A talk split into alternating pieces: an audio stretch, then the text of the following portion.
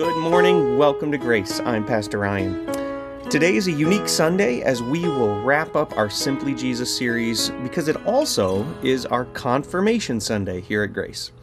We will be celebrating God's work in the lives of four of our students Mason, Micah, Maddie, and Aubrey.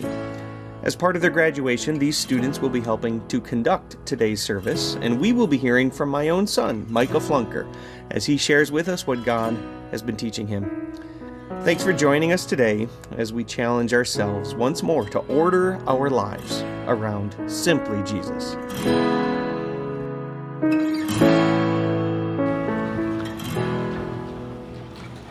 Well, I guess this is what I get for being the pastor's kid.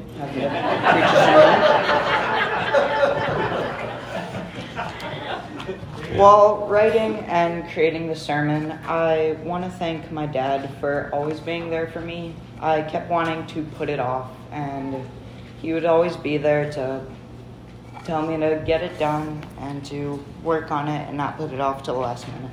So I want to thank him for that.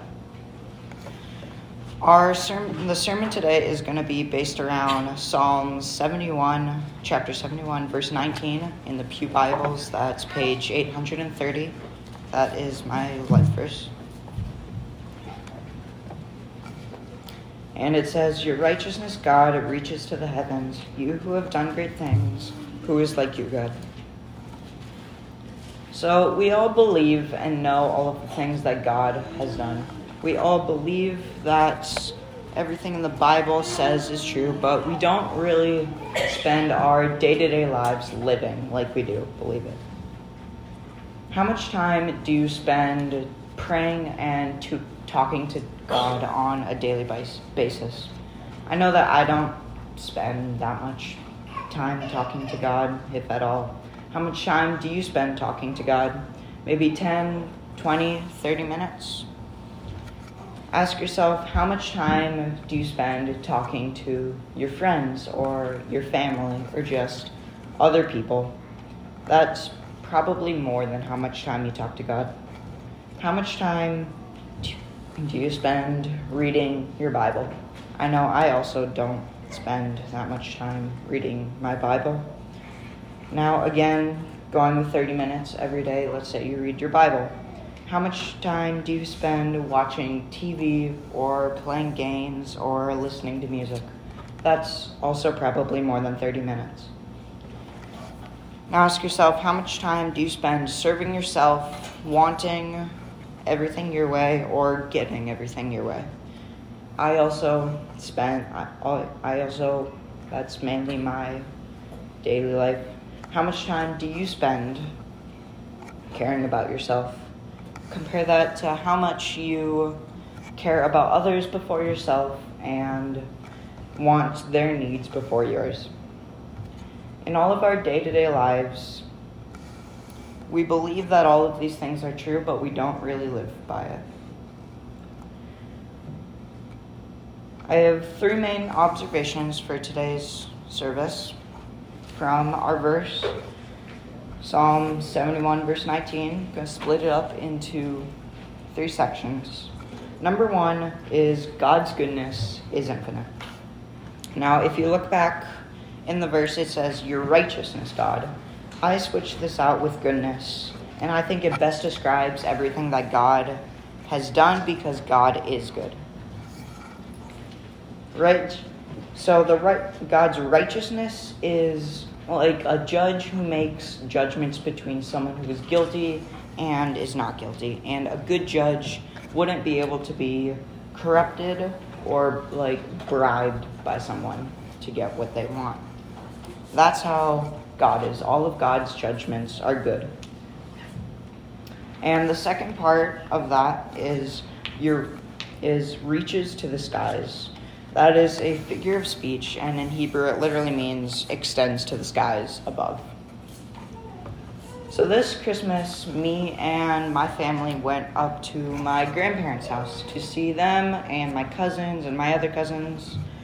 Now, a couple years ago, my cousins on my mom's side, her brother, they lived in Philadelphia, and a couple years ago we went to go visit them to see the Liberty Bell and all of the cool things they have there. Now, I was pretty little at the time walking around this city, and I've never been to a big city before like that, at least not that I can remember. And you could go up to the base of a skyscraper, just look up, and it would just keep going up and up and up. You couldn't see the top of it. I was pretty, pretty frightened by it, actually. It was it just never ended. It reached to the skies. And that's what God's goodness is like. His goodness, just nothing is greater than it. Now, there's a verse that explains this really well in Romans chapter 5, verse 20. It says, The law was brought in so that the trespass might increase. But where sin increased, grace increased all the more. And that explains how even when sin is like there's so much sin you think that nothing is ever greater than it. God's goodness is always greater than it. And nothing is greater than it. Nothing is greater than god's goodness. The second observation that i have is god has done amazing things. And if you look back into the verse it says you who have done great things. Now the word great in hebrew means large in magnitude and extent. This past summer, me and my family went out west to see all of the national parks, Yellowstone, Yosemite, and one of the national parks we went to go see was the Grand Canyon. As you can see here. Now, let me ask for anyone who's ever been to the Grand Canyon, why don't we just call it the Canyon? Why do we call it the Grand Canyon? We call it the Grand Canyon because not only are the cliffs incredibly tall and frighteningly a long fall down, but if you look out, it just extends as far as you can see. There's nothing like actually being there of just how mind boggling, how far and humongous it is. We should call it the Great or Amazing Canyon for that. So, what are some things that you think of when you imagine the things that God has done in history? Some things that I think of are how God created the earth, everything in it, how complex it is, just how amazing our planet is, and how God flooded the earth when it was full of sin. In Noah's day, he had him build an ark and washed away all of the sin. And thirdly, how God, when there was sin again, sent his one and only Son to save us from our sins and forgive us. There's a verse that goes with created the earth and flooded the earth in 2 Peter chapter 3 verses 5 and 6. But they deliberately forget that long ago by God's word the heavens came into being and the earth was formed out of water and by water by those waters also the world of that time was flooded and destroyed.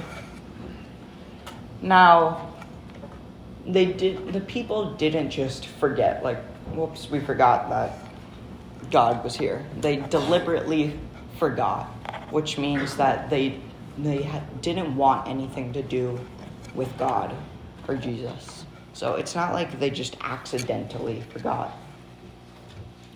Now some of the things that God has done in my life that I can thank Him for. One is I have a healthy life. When I was born, I wasn't born with Down syndrome or cancer or any other diseases that lots of other people, unfortunately, are born with. Another thing is all of the places I've been, all of the things I've seen, and all of the things I've done. For the first eight years of my life, I grew up in the Bahamas I got to go out west and see all of the amazing places that God put on this earth. And I can especially thank Him for my amazing family my loving mother, my sister, my amazing father, my grandma, and everyone else in my family. There's this thing that me and my grandma would do. She would take me out to eat places. We would go to Annie's TNT Steakhouse and Culver's and we went to the ski hill to eat there and we would just talk about God and about life and it's a fun time. The third observation I have is No one else is like God. He is the one and only.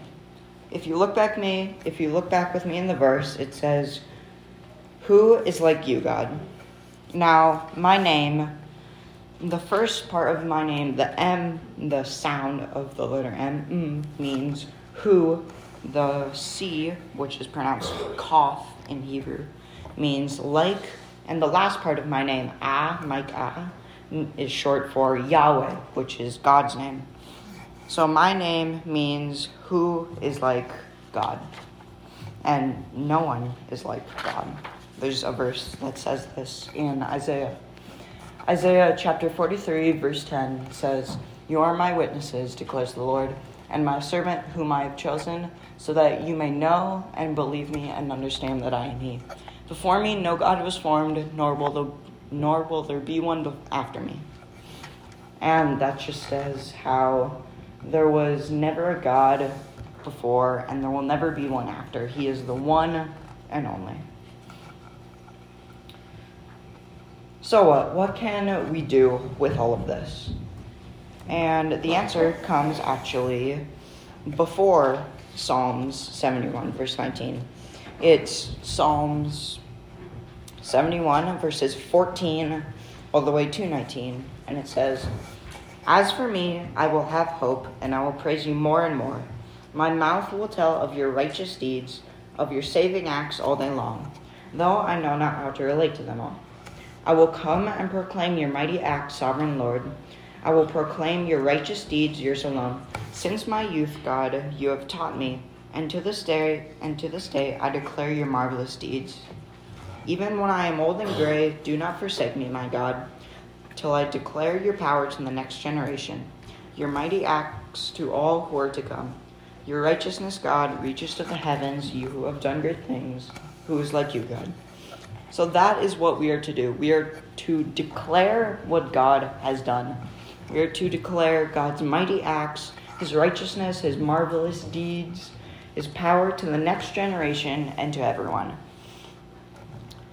Now, something that I have been doing for the past couple days or the past week is I would write down three things that God has done in history or that God has done personally in my life on a piece of paper. Now, things that I would just take this piece of paper and just write three things that what God would do on the back of it. And if anyone is willing to share, I would like to ask if you could just stand up and share one thing that God has done in history. Should like two people stand up and share something that He has done?